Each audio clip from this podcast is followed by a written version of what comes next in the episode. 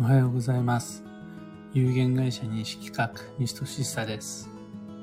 運をデザインする手帳、有機暦を群馬県富岡市にて制作しています。このラジオでは、毎朝10分の暦レッスンをお届けいたします。今朝のテーマは、方位原理主義者が陥りがちな落とし穴です。方位の吉凶というのは暦の世界において最も代表的で有名なサイクルです。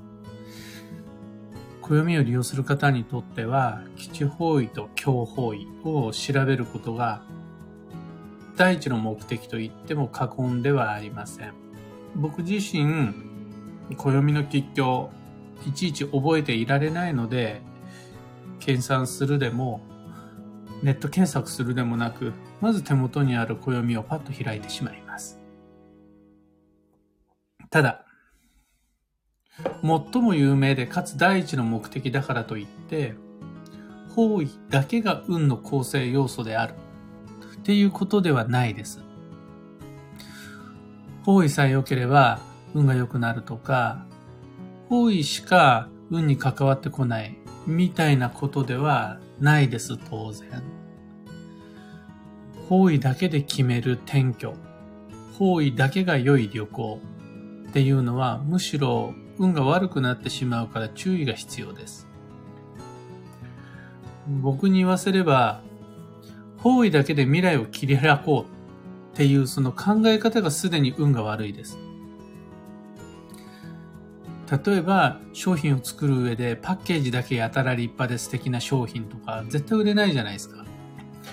あと味しか良くないレストランとか、サービス最悪、トイレベッドベトみたいな、そういうレストランが儲かるわけがないじゃないですか。味が第一番大事ですよ。味が一番大事だけど、味だけでレストランが成立するっていうことはないわけです。パッケージめっちゃ大事です。アイキャッチであるとか、キャッチコピーであるとか、すごい重要です。それは認めます。だから、パッケージだけで商品が売れるかっていうと、そういうことではなないわけです。もう一個例え出すならの、顔だけすっごい美しい人とかね、心がぐっちゃぐちゃみたいなのって、いや、顔僕も大事だと思いますよ。スタイルが素晴らしいことっていうのは大きなアドバンテージだと思います。ただ、それだけで人生が成立するかっていうと、そんなことないじゃないですか。むしろ、顔がいまいちだったとしても、その他が整っていた方が、人間関係においても仕事においてもうまくいくっていうことさえあり得るわけです。僕たちの幸運と良縁っていうのは常に複合的な要素の総計で決まるので、複数の要素を組み合わせてトータルで基地、強っていうのが枝分かれしているくわけです。ところが、方位原理主義者はその基本法則がごっそり抜け落ちているので、頑張るほどに運を縛られてしまう。こだわるほどに停滞していってしまう。という、まあ、本当に典型的な、勉強したから運が悪くなっちゃったパターンみたいなやつです。そういうの知らない人の方がより伸びやかに生きていくことができるなんていう例はいくらでも見つけられます。で、僕としては、有機暦を利用される方には、そんな呪縛で自ら自分の運を落としていくようなことっていうのはしてほしくないわけです。例えばの話、あくまで分かりやすい大げさな例えになってしまいますが、誰かに言われたから仕方なく、しゃーなしで行くよくわかんないつまんない基地方位旅行よりは、自分の意思で、自分のお金でしっかりと目的を持って出向く強方位旅行の方が得られる知識と経験は多くて、トータルで運は上がり上がります。方位が基地、方位が強という鑑定結果を嘘だと思うわけではないです。それは確かに素晴らしいことだし、僕はそれをお勧めする側の人間です。方位が基地であるならば、そこに出かけることにより方位に応じた運が手に入ると僕も考えています。どこに行くにしろ、その方位が基地であることに越したことはないってそれは思ってます。けれども、世界は方位だけで成立しているわけではない。方位は他にもある大切な要素のうちの一つです。方位とは全ての運を支配する唯一の吉凶ではないっていうことの方が運に関わってきたりするわけです。方位だけで運が決まるっていうことは決してないし、方位学の教科書に、その他のことなんてどうでもいい、お前ら方位のことだけ考えてろなんて書いてないんです。書いてないんですが、なんでそういうふうに思い込んでしまうかっていうと、誤解なわけです。もしくは第一印象とか、ある意味トラウマみたいな感じで、とにかく方位が、方位さえ、みたいな感覚になってしまってるだけで、そんなことっていうのは誰からも教わってないはずだし、どこにも書いてないはずなんです。ところが僕たちは、なんなら、昨日今日暦を開いたばかりの人でさえ、無意識のうちにいつの間にか方位原理主義に陥ってしまうことがあるんです。自らの自由で伸びやかなはずの人生を方位の呪縛で縛って、どんどん運を停滞させていってしまう。専門家でもないはずなのに、何冊もの専門書を読んだわけではないのに、方位が良くなければ、基地方位のみに行かねば、強方位には行ってはいけないって、いつの間にか思い込んで、あら不思議。気づいたらもう立派な方位原理主義者の完成。みたいな感じになっちゃいがちなのが、もしかしたらこれは、法医学だけに限った話ではなくて、運の知識と接した人に誰もが一定数ハマってしまいがちな罠なのかもしれないです。西洋先生術を知ったならば、西洋先生術だけで人生にアプローチしようとしてしまったり、血液型占いっていうのを知ったら、血液型だけで相手との相性を測ろうとしてしまったりする。脳がそういう補正をかけるらしいんですよね。ある知識っていうのを手に入れたら、その整合性っていうのをオートマチックに測ろうとする。きっとこうに違いないっていうふうに自分の中で補正をかけていこうとする。そうすることで安心感を得ようとする機能が脳にはあるらしいんですが、んなことはないわけです。なぜならば、運の吉凶はもっと複合的な要素の総計で決まるので。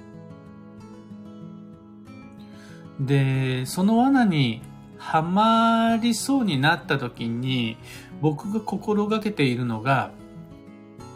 方位は大切です。でも同じぐらい大切なものが他にもいくらでもあるはずなんですっていう部分なんです。視野を広げるというか、他のことにも意識的に目を向けるというか、西洋先生術であるとか血液型が運に関わってくる。これはも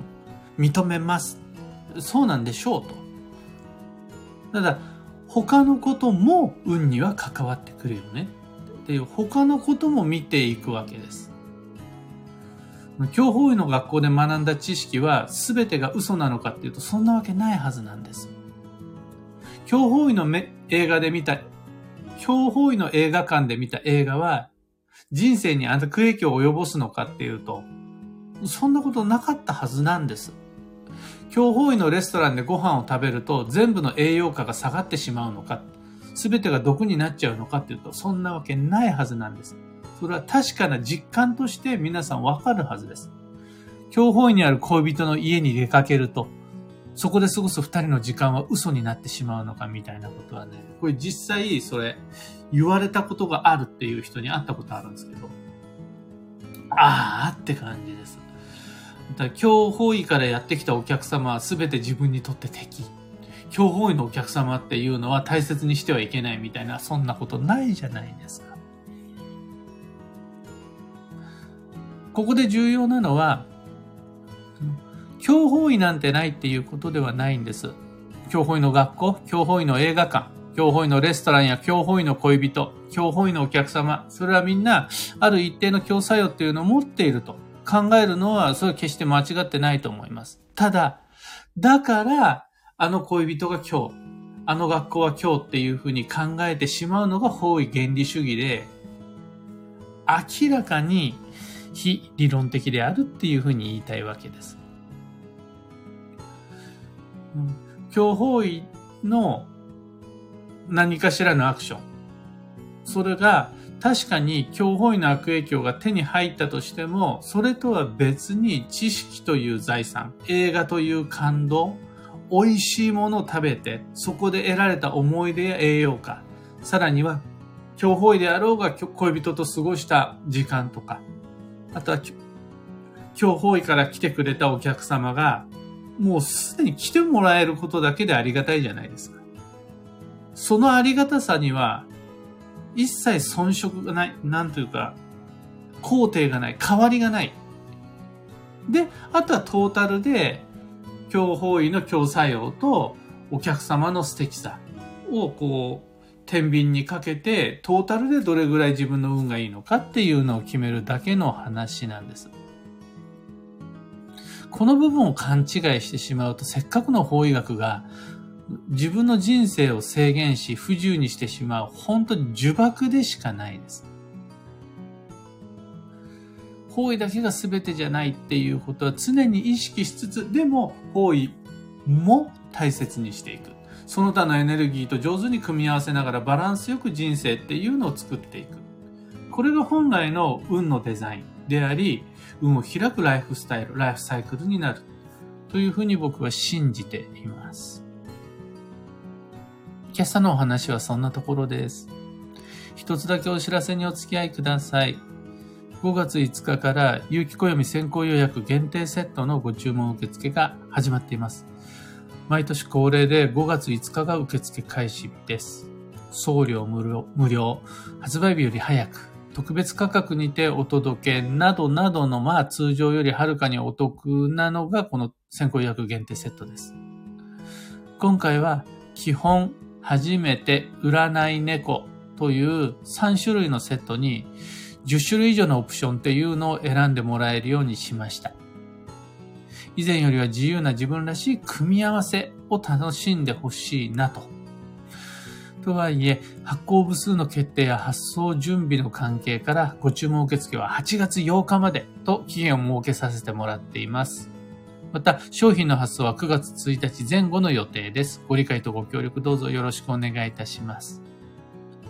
詳細とご注文窓口は放送内容欄にリンクを貼り付けておきます。さて、本日、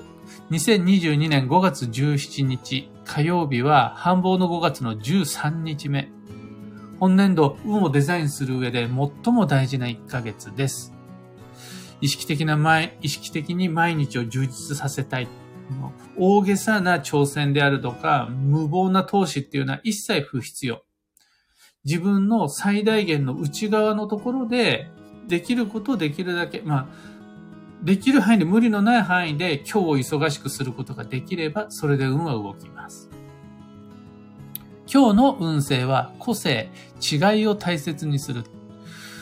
これはですね、同じであることっていうのを期待しない、もしくは求めないっていうのがポイントになるんですが、求めちゃう、押し付けちゃうと、だいぶ運が乱れるんでご注意を。幸運のレシピは、新玉ねぎ。えー、切って醤油につけておくだけでもうまいっていうのが新玉ねぎですね。奇跡の食べ物です。回転寿司へ行くなら初ガツオ、イサキ、タコ。野菜だったらルッコラ推し。えー、富岡では道の駅にも並び始めまして、オリーブオイルと塩だけで美味しいっていう好きです、ルッコラ。以上、迷った時の目安としてご参考までに。それでは今日もできることをできるだけ西企画西俊久でした。いってらっしゃい。N シャンティさんおはようございます。ゆうさんおはようございます。コエリダスーさんおはようございます。中さんおはようございます。ハープさんおはようございます。ミキさんありがとうございます。コエリダスーさん軽い週末旅行の際に基地方位を進めても夫はいつも強方位を選びますが、これは基地方位より意味があるのですね。軽い週末旅行を夫婦で行くんだったら、二人で一緒に行くことで楽しめる場所行きましょう。それとはまた別に、基地方位には基地方位で自分で行ってくればいいんで、夫婦で行くのに一番運が良くなる場所って、夫婦で医師どちらも行きたいと思える場所です。まずそこです。ちななおさん、まさしく方位原理主義に陥ってました。こちらのお話を聞き少しずつ暗示を解いていきます。本当にね、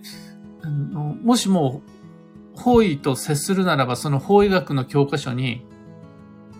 書いてあるかないか見てみてください。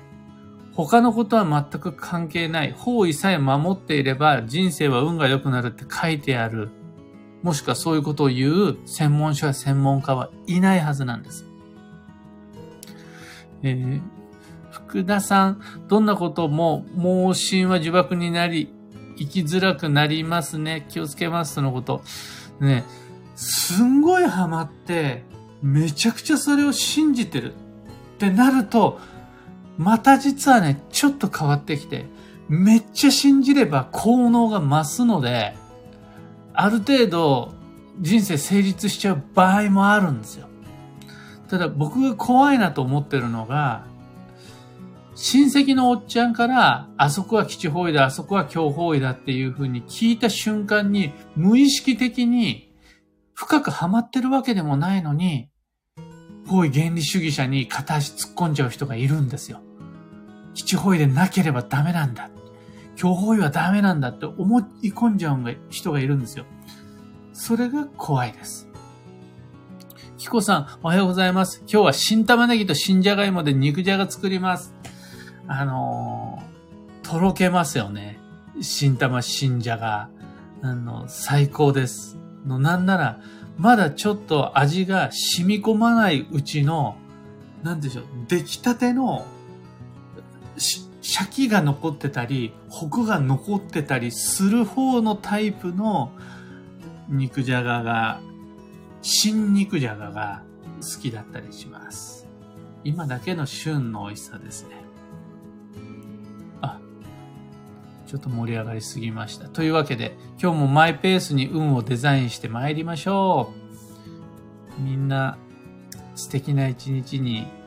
して参りましょう。常に応援いたします。